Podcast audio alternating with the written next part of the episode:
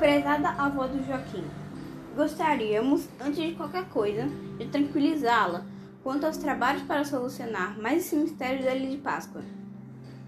As providências para descobrir o que ocasionou a queda dos Moais já foram tomadas pelo Departamento de Infraestrutura Histórica, que formou um grupo de estudos multidisciplinar.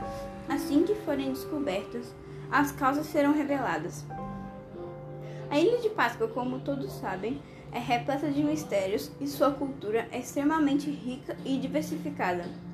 Em função desse novo e misterioso mistério que se agiganta e expõe os traseiros de nossos moais ao mundo, a Secretaria de Cultura da ilha desenvolveu uma vasta programação cultural.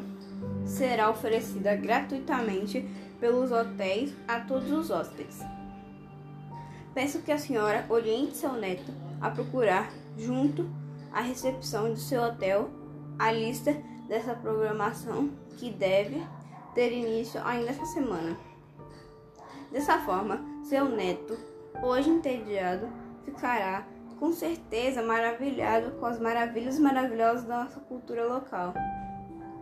Envio anexa a lenda do, Tangata Manu, uma pequena amostra da variedade cultural no, da nossa ilha, com a convicção de que as férias de seu neto serão excepcionais. Atenciosamente, Arimarama, RP do Ministério do Turismo da Ilha de Páscoa.